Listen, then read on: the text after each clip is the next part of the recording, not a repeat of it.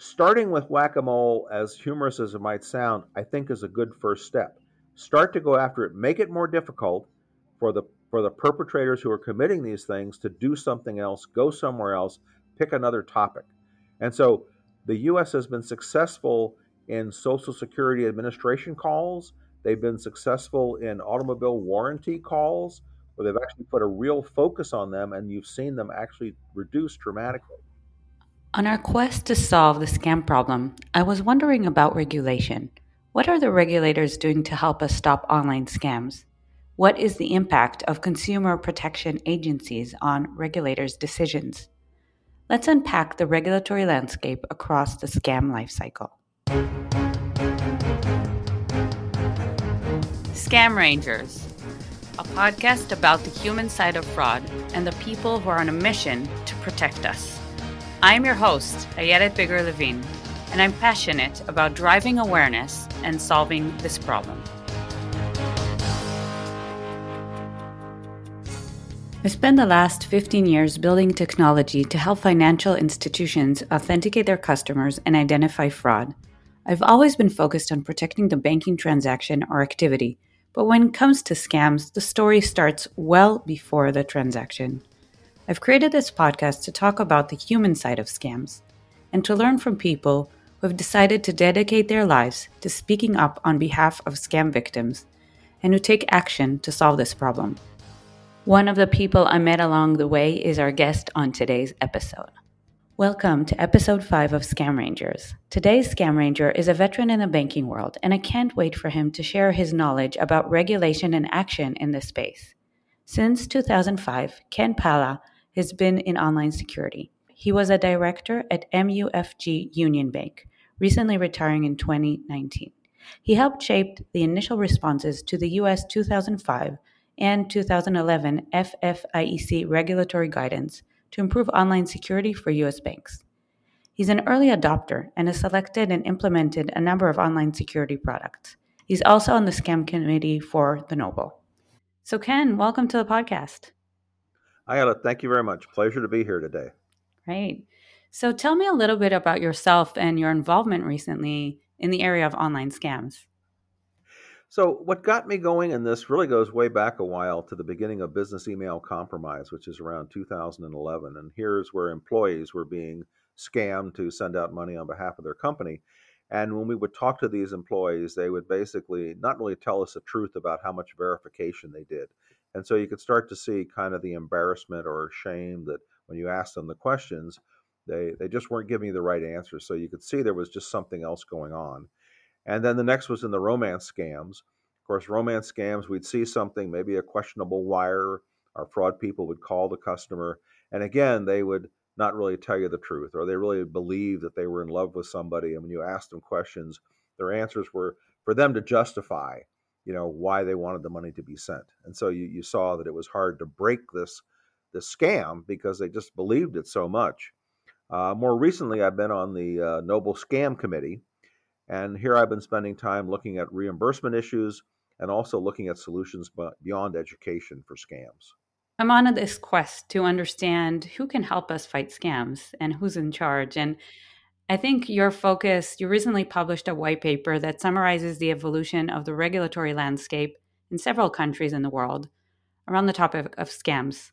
And I wanted to ask you you know what are some observations that you have in terms of the approach that different countries are taking and how it relates to the scam victims not only you know the institutions but actually taking the victims into perspective well first of all there really is no regulation about scams associated with authorized payments so an authorized payment is where the customer is tricked into actually doing the transaction hence it's an authorized payment because the real customer did it and when you look around the world today, there really is, is no regulation that's formal about what should happen in that circumstance. So when I started to look around the world, what you see are kind of discussions, dialogues, informal processes.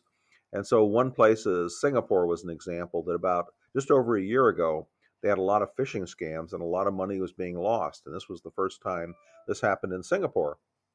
And so there was no regulation for reimbursement in this case. These were really unauthorized transactions, but they were phishing. Uh, but the government kind of convinced the banks that they should do reimbursement as a one off type thing. And so they did. And then the government, uh, the Monetary Authority of Singapore said, well, we need to look at this and see if we can come up with some kind of regulation to kind of address scams in general. And uh, it's something that they announced they were going to be looking at around May of June of last year, and they thought they would have something out before the year's end. Unfortunately, they haven't. But what that highlights is how difficult it is to define what you might do in the case of a scam and how you might do reimbursements. It's it's just not as simple as it sounds. So that's kind of the uh, the Singapore situation. If you go back a few years, the Netherlands was one of the first countries to come up with protection for bank impersonation scams. And again, there was kind of uproar from customers and hey, something needs to be done. And so the bankers themselves, the banker associations um, in the Netherlands, came up with a way to basically do uh, reimbursements for bank impersonation scams. So that's just one of a lot of scams that we talk about, but that's the one they felt they could pay attention to. When you go to the UK, they've had a code uh, which is in place, which is basically recommending that the major uh, UK banks will reimburse for authorized push payment scams, which is interesting because authorized push payment or APP scams really is a variety of scams. It could be a romance scam, it could be an investment scam, it could be a bank impersonation scam. And in the UK, they've kind of lumped them all together and said, banks, you should really be reimbursing for all of these. Now, what happens to date is maybe 50% of these scams are reimbursed by the major banks. And there's legislation in front of Parliament which would more make this a formal process where there would be reimbursement and the uh, the PSR, which is one of the UK payment uh, system regulators, there is going to come out with the formal language as to what it means for reimbursement. And then one of the things we also saw this past year was the concept of receiving banks possibly being part of the reimbursement. So typically, when you think of a reimbursement, it's the sending bank. So it's the bank of the customer who did the transaction. They're the ones who should be reimbursing. And we saw a discussion in Singapore. We also saw a discussion in the UK that well maybe the the receiving bank is part of the problem because after all that's where the money mule account is and things like that. So when we see this we definitely see this difference about talking about receiving banks for the first time in 2022 and we'll talk more about the US in just a little bit. But the the other thing that's kind of interesting you talk about the victims themselves. I would say the the voice of scam victims in the UK is the loudest and in, in effect, you're getting results in the UK because you have organizations like Which and others uh, speaking on behalf of the consumers that tends to get more attention. Uh, in Australia, you have the voice of the customer, but it doesn't seem to be going very far. Australia tends to look at the UK, so maybe once the UK regulations pass about formal reimbursement, maybe Australia will do something. I wanted to also echo that with regards to UK and say that I talked to a few bankers in the UK and they said, you mentioned which, they said, you know, we're worried about the Daily Mail. What's written in the Daily Mail has echoes and it impacts our customer satisfaction and expectations. So I, I completely see that trend of listening to the media and listening to what is, is being said about them. Also, they don't have 5,000 financial institutions in the UK. It's it's much smaller. So every customer is significant and they do care. Let's talk about the US for a second because I think there were really, really interesting things that happened in the last few months with the Senate and, and conversations. Right. Well, in the US, it's been kind of interesting. Zelle has been the main battle cry, the losses in Zelle.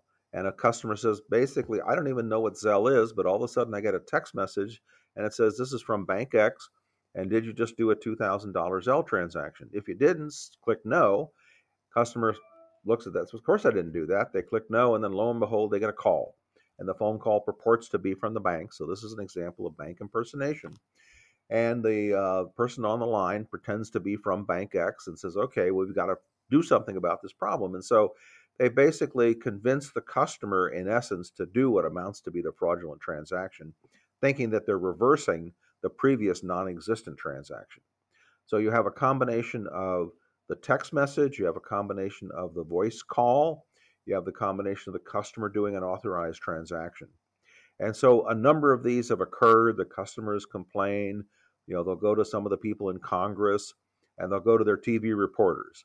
And so, what tends to happen is once you get it to a TV reporter and they go to the bank because of the ensuing publicity, the bank all of a sudden comes up with uh, some additional information which allows them to then reimburse the customer. Uh, but along the way, there's also been some congressional hearings, and there was one in September where a number of the major banks were there, and you had some of the senators and all were, were asking questions. And the thing about the same time, there was a letter from uh, JPM Chase to the Senate Banking Committee. And in the letter, Chase said that they will reimburse for me to me bank impersonation scams. And so this is the first time that I've seen in writing where the bank, I'll say on their own initiative, because at that point no one was uh, requiring them to do it. There was obviously the political pressure of some of the senators and Congress staff um, to do something, but they actually came out and put something in writing. Uh, so that kind of was the first time you saw that. So it appears that in some cases there are reimbursements for the Zelle scams in the United States that were occurring in 2022. Uh, there were some other banks I know of that also were feeling the heat and decided that they too needed to reflect on what was going on. Uh, the interesting thing then is a, a, couple months later, I believe it was in early December, uh, the owner banks of Zelle, which you know Zelle is basically owned by Early Warning Services, and banks own Early Warning Services. So the owner banks came out and said, you know, for these Zelle scam transactions, we think there should be reimbursement, but they had a twist to it, and they said we think the reimbursement should be done by the receiving bank, not the sending bank, which everyone else when they talk about reimbursements. It's the sending bank, and it wasn't a 50 50 split like is being discussed in the UK for APP fraud. It was like 100% for the receiving bank. And my understanding is that probably later this summer, maybe June, July of 2023, this will go into effect for Zelle transactions. So a lot of things started to happen, but still there's there's no changes to the US regulation. And again, that's kind of the Reg E type thing, and which is, goes back quite a few decades. Um, but Reg E really talks about unauthorized transactions and never talks about authorized transactions. And realistically, back then, you weren't seeing any scams or fraud associated with authorized transactions. Hence, that's why it's not discussed in the United States or in any other country, because a lot of these regulations are decades old. So that's the US. So they've kind of come into the light uh, in the last quarter and come up with some interesting concepts and considerations. Now, there has been some pushback on the part of some of the smaller banks saying, geez, we don't know we can really uh, afford Zelle if we have to do that.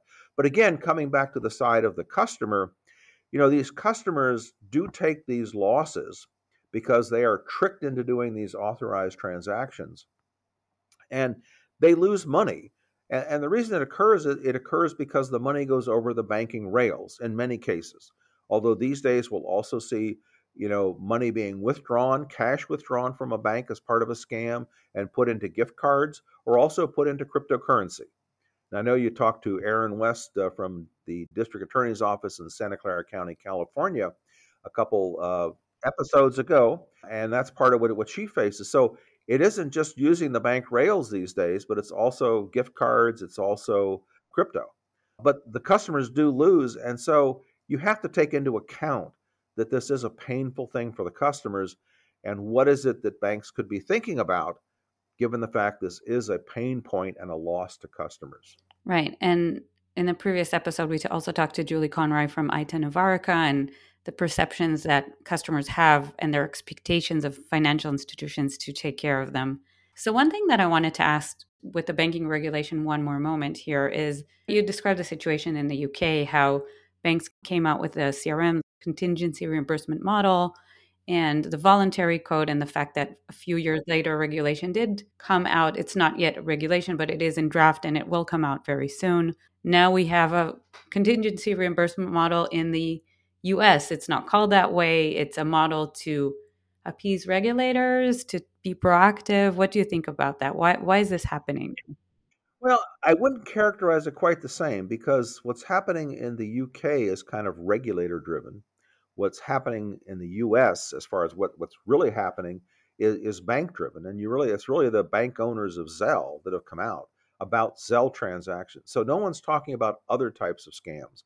So remember, In the UK, the authorized push payments involve romance scams, investment scams, and bank impersonation scams, among some other things. Even even internet purchases might be considered part of the APP. In the oh. US, what, what we're seeing are these bank owners of Zelle talking about Zelle transactions. So, one is it's very narrow in the United States, and it's being driven by some of the major banks. So, it is, it is still quite different. And to, to make some kind of regulation in the US will be difficult because you'd really have to change Reg E. And my understanding is that would require congressional approval. So the House and the Senate would all have to agree to something. So I don't know that we'll see formal regulation in the US for quite a while. The Consumer Financial Protection Bureau was talking about coming up with some type of advisory which would not be regulation but it would be kind of the you know the blunt stick kind of a thing but even there, that's kind of been tempered. But part of that was they were being sued because of the way they were being funded. So I think the Consumer Financial Protection Bureau is pulling back a little bit on anything that might be controversial until they resolve this funding issue about any of the rulings that they come out with are they in fact legitimate. So I think that's kind of dampened some of the act and action that I thought the Consumer Financial Protection Bureau would have come out with as late as early or late as December last year. But I think that's going to be in abeyance, just my own personal opinion, until they resolve the funding issue. There's a lot of concern around reimbursement because of the potential rise of first party fraud and buyer's remorse, which banks are talking about and legitimate concerns that they have. So until any regulation unfolds, it's really about better protection, better layers of protection around Zelle. How do we improve Zelle? Well, keep in mind in the UK, once they started the voluntary code, you started to see new controls being applied confirmation of payee and a number of other controls. Uh, some behavioral biometrics was applied. So when banks do have to reimburse, they start to think a little bit more about it. And part of it can be when you're a bank and you're spending money, first thing you look at, not that it's right or wrong, but the first thing you look at is what's it going to cost me? And most of these scams don't cost banks money, so they'll look at other things where they can spend money to protect their bottom line. Well, now that you have the reimbursement situation, certainly in the UK, UK banks are spending money. And when it's soon going to go to 100% reimbursement for almost any kind of APP scam, there will be money spent. And some of the some of it is, is uh, successful types of solutions. I think we will see that in the US, or we should. I don't think we're doing enough in the US on money mule accounts. I don't think we're looking closely enough about inbound financial transactions coming into accounts uh, that are money mule accounts. So there's really, I believe, additional controls that U.S. banks can deploy to help mitigate some of these losses. And so that, at minimum, whether you have to reimburse or not, banks should be thinking about the impact to their customers as far as the losses the customers incur, as opposed to just what it is to the bank's bottom line. I mean, luckily, when BEC fraud came in, a lot of the controls that were in place to address malware were very helpful to identify and address business email compromise and alert upon it. In the case of these consumer scams, it's a little more difficult. And so you really have to look at things a little bit more difficultly. And you've got to look better, like as an example, at your controls around online account opening. You know, it's just not good enough. Too much is getting through. But we also know that consumers are being complicit, where someone will offer them in a some kind of a little marketing thing on Instagram or Facebook saying, "Hey, how would you like to make some money?" And so customers are saying, "Yeah, you can use my bank account to receive whatever this money for and whatever it is." Just kind of turning a blind eye because they're going to. It's a way to make money. The economy's tough. Maybe that's part of the reasoning. But nonetheless, as you do have complicit consumers, and we've seen this in the UK. We've seen this with students in Canada uh, foreign students. They don't fully understand the banking system. They come from a third world country, maybe, and maybe something like this is considered acceptable. So when you do it, you've got to look at all these things. So it's not just synthetic IDs at account opening, it's real people with real accounts. But there needs, needs to be better controls. If the banks at least do that, I think we can we can feel a lot better. But you have to recognize whether you're reimbursing for this or not, your customer is losing real hard-earned money. And generally, it's because of the banking rails. But as I say, these days, to be fair, it's also in money in gift cards through the, the Walmarts and Targets and stores like that, but it's also through crypto going through crypto exchanges. Absolutely. And it's not just the financial loss, it's the emotional loss, it's the manipulation, it's the feeling of shame that they go through. And that is, at least in the interaction with customers, needs to be taken into consideration. I definitely agree. There, there is an emotional impact, and I think if you listen to some of these people when they tell their stories, it isn't just the loss they took, but there is emotional and mental. And in some cases, you might even see suicide if it was an, a large investment scam where somebody lost one to two hundred thousand dollars. In the in the podcast you had with Erin West, a lot of the victims who contact her lose hundreds of thousands or maybe a million dollars uh, in these pig butchering investment scams and, and those are those are more difficult, but they do start with money leaving the bank, and then that's where banks just have to get better. Now we've seen something in the UK where they've gotten government more involved, and so like if someone's withdrawing cash from a UK branch and you're, and you're trying to convince the customer, hey, this just doesn't smell right, and the customer goes, no, no, I want my money, they're actually authorized to call the police department, and the local police will come and talk to that person and tell them that, hey, this really isn't right. You are being scammed. I'm a policeman, policewoman. I'm telling you that. You've also seen where Santander Bank actually has hired some some specialists with training to focus on contacting these scam victims before the money leaves and say, look, we're seeing something very strange here. We need to talk to you. And they'll say, no, I'm in a romance situation. It's really legitimate. I need the money to go. But they have this background and they're digging deeper. And they've had a number of cases where they've been successful to stop the scam and the customers stop sending any additional money. So there, there are things that, that banks can do and should do. So we talked a little bit about banks and liability, and I think this is a good continuation also of the conversation that I had with Julie Conroy about what banks are doing, what they are thinking that they're doing in terms of education to their customers and what customers are perceiving. And we talk a lot about liability and how the landscape is evolving. If we look at the scam life cycle, it doesn't start at the transaction. Actually, at the point of transaction, they're already already emotionally manipulated. So let's go back further back in the scam life cycle and talk about the initial text or phone call. What are some other industries that could be players in this game of fighting financial scams? And what is evolving in that space? Yeah, so let's talk about how the scams begin. So there was a recent study by the FTC. It came out in December of 2022. And what they were doing was looking at social media. And they were looking at younger adults, and they were showing that 31% of the time a scam started because of some kind of social media notice, information, or whatever. For older adults, 15% of the time it was from social media. Then the other part of it, for younger adults, 10% of the time, and older adults, 24% of the time, it began with a phone call. And for both groups, about 5% of the time, it began with a text message. So you clearly have a lot of this occurring in social media, and another part of it occurs in the telco world. And, and to be fair about this, there probably should be that these groups are helping to solve this problem or helping on the reimbursement side. That's part of what the UK is trying to do, but I don't know how successful they'll be with their online safety bill. But if you look at the telco world, where you can be a little bit more concrete, where they're actually robocalls, so phone calls coming to the customer that are scams, or text messages going out. Now, to be fair here, certainly in the United States, with the, with the Federal Communications Commission, the FCC, uh, and some of the, the telco companies and, and telco vendors, there has been some work to try to get a better handle on eliminating robocalls and robotext messages.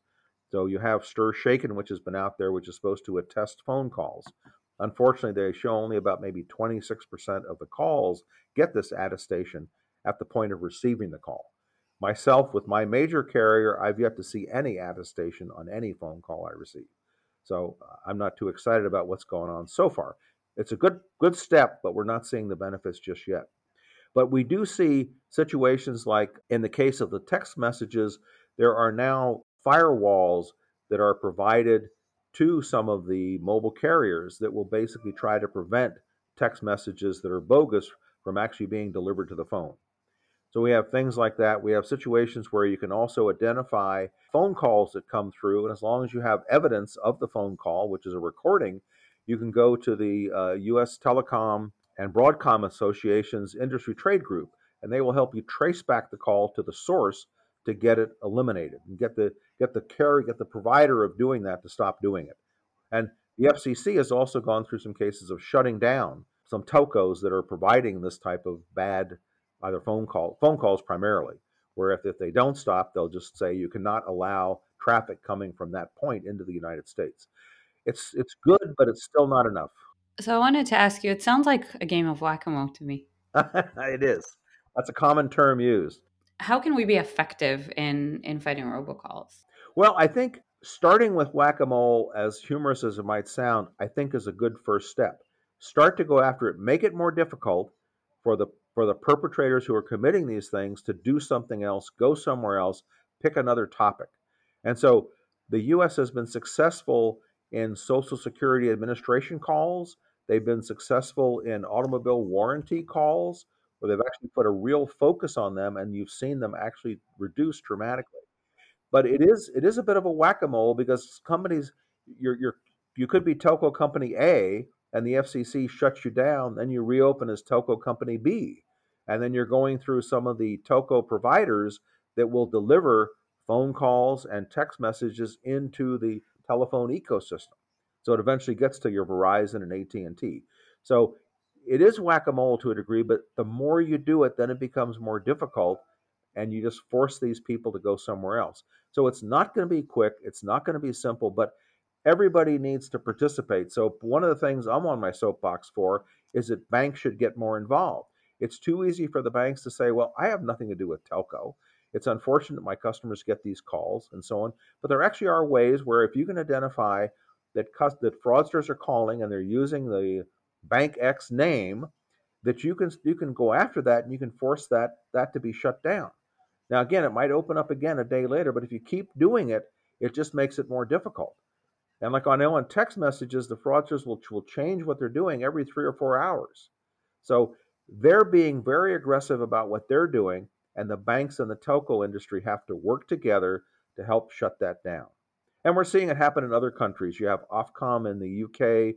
You have the uh, the uh, telephone organiz- uh, regulators in the Finland are trying to stop you know spam messages coming from overseas. So there is an interest, but you need to put a real focus on it so that you can start to accomplish what Erin West did again. Now, even with Erin, she's not getting all the money back on these on these crypto scams, these investment things, but she's getting some of the money back. And for those victims, some is better than nothing. And that's what yeah, and that's what we have to do is we have to try to stop these scams from occurring. So if, the, if the if the consumer doesn't get the text message about the Zelle scam, there is going to be no Zelle scam. We have to stop the, the text message from getting there, but it takes a coordinated effort. And again, I, I want to make it clear there's a lot of good things going on, but more needs to be done. You can't rest on your laurels. We have not gotten there anywhere near yet. So let's talk about a coordinated effort. And I wanted to ask you how do you see governments getting more involved? At the end of the day, people who lose their life savings will become a liability for the welfare system as well. It's kind of a zero sum game. So, how do you see governments? Eh, and my, my and one of my questions is, how do we orchestrate all this? Well, first of all, I mean, a good example of government is the Federal Communications Commission in the United States. They have recognized the robocall problem. They've also rec- recognized the robo text call. So they're putting out calls to the participants, the, the mobile carriers, the vendors, the trade associations, to come up with ways to help get rid of these calls. So in that case, the first thing is they acknowledge there's a problem and they want to participate in solving it. That's one of the biggest things. So we, we see that, we do see that starting in the telco area. So I think that's good. But again, as I say, there's just so much more has to be done because we're still seeing the millions of robocalls, the millions of text messages. They're still getting through. So whatever we're doing is not good enough. On the on the banking side, frankly, I think the banks need to be more aggressive about adding the proper controls and kind of take ownership that it's their rails that are being abused. And forget about who has the who has the loss, but let's start to mitigate and prevent the scam from occurring. Regulators, I think, will come out with some some regulations. Certainly, I think in the Singapore and UK countries about reimbursement. I'm not sure we'll see it elsewhere. Australia, maybe at some point, but certainly I think in Singapore and UK. So I, I think the best thing would be if banks just focused on con- putting better controls in place. Education. you always want to do it. And I've often thought, well, geez, if I really wanted to educate consumers about these things, what would I do? From my standpoint, what I would tell people is this number one, add all your friends and business contacts into your contact system on your mobile phone so you know who's calling you. Number two, if you get a call and it's not one that you recognize, do not answer it, period. Do not answer it. Let it go to voicemail. Then you can listen to it. And by the way, if it happens to purport to be from a bank, don't take any call that's in the message, but go to your website, go to your, your credit card, somewhere, go to it. Same with text messages. Do not respond. A lot of these text messages start with, hey, that was a great weekend we had last weekend. And somebody who's kind of bored or lonely will want to go back and say, oh, I better tell them it wasn't me. They'll go back and say, hey, I think you missent that text message. That's what the fraudster wanted. They've engaged in somebody who's got a little bit of time on their hands, a little bit lonely, and next thing you know, you're into a romance scam, you're into an investment scam, God knows whatever. So the message is do not respond and follow the same thing. If it's from a bank, follow what I said before, which is go to the website, go to the, your bank card. If people do just that, a lot of it's there. Now, the other part is on the social media. That's much tougher. I'm not quite sure how you do that because the social media companies don't seem to be very interested in, in really trying to aggressively stamp this out. But maybe if there's a point where you could say, look, if we can prove it was initiated there, you're going to pay part of this, they'll start to figure it out. With AI and machine learning, you could eliminate these ads, you could eliminate this content that says, hey, do you want to make some money? We got something going on. I mean, just get rid of that stuff. But I think that's getting rid of it in social media is going to be much tougher because they have, you know, big dollars going for them. It'll be interesting to see in the UK. That's the first place they're trying to do it but it seems like that online safety bill is being watered down. So I think we're slowly creating a blueprint of what needs to happen. And so we, we talked about the telcos, we talked about social media platforms. I'm going kind of according to the scam life cycle. We talked about banks and governments and upfront education. So hopefully all of this will happen. Right now, some of this is happening. I wanted to ask you, what are you hopeful about? What do you see happening that makes you hopeful that we can drive real change? Well, I guess I'll be a little jaundiced and I'll say that I'm hopeful that reimbursement policies, as they change, will force banks to put more controls in place. You know, that's a paramount. I'm hopeful because of the FCC in the United States and some of the other countries. Ofcom is a good example in the UK. They're basically recognizing this as a problem. They want to see something done. So they, they want carriers to take action. Uh, those are probably the two areas that I'm hopeful on. Is you know the fear of reimbursement, which is the stick, and then the FCC saying, "Look, this is just something we have to do." And I think you know the carriers make money by delivering marketing phone calls and marketing text messages, and so they want a clean environment. They really do. Part of the problem is, well, how do you do that? What's the controls? And I'm hopeful with things like AI and ML, that machine learning, that you can basically come up with some approaches where you can cull through uh, more of these bad calls and more of these bad text messages. And certainly with text messages, you have more time because you don't have to deliver them immediately. Phone calls ring right away. But with text messages, you do have time to do an assessment. So those are the things I'm hopeful with. And I'm hopeful that banks get more active in this and become problem solvers and not just sit there and whine and say, that's not my area. I don't know anything about it. There's nothing I can do. I think that's the wrong, wrong approach.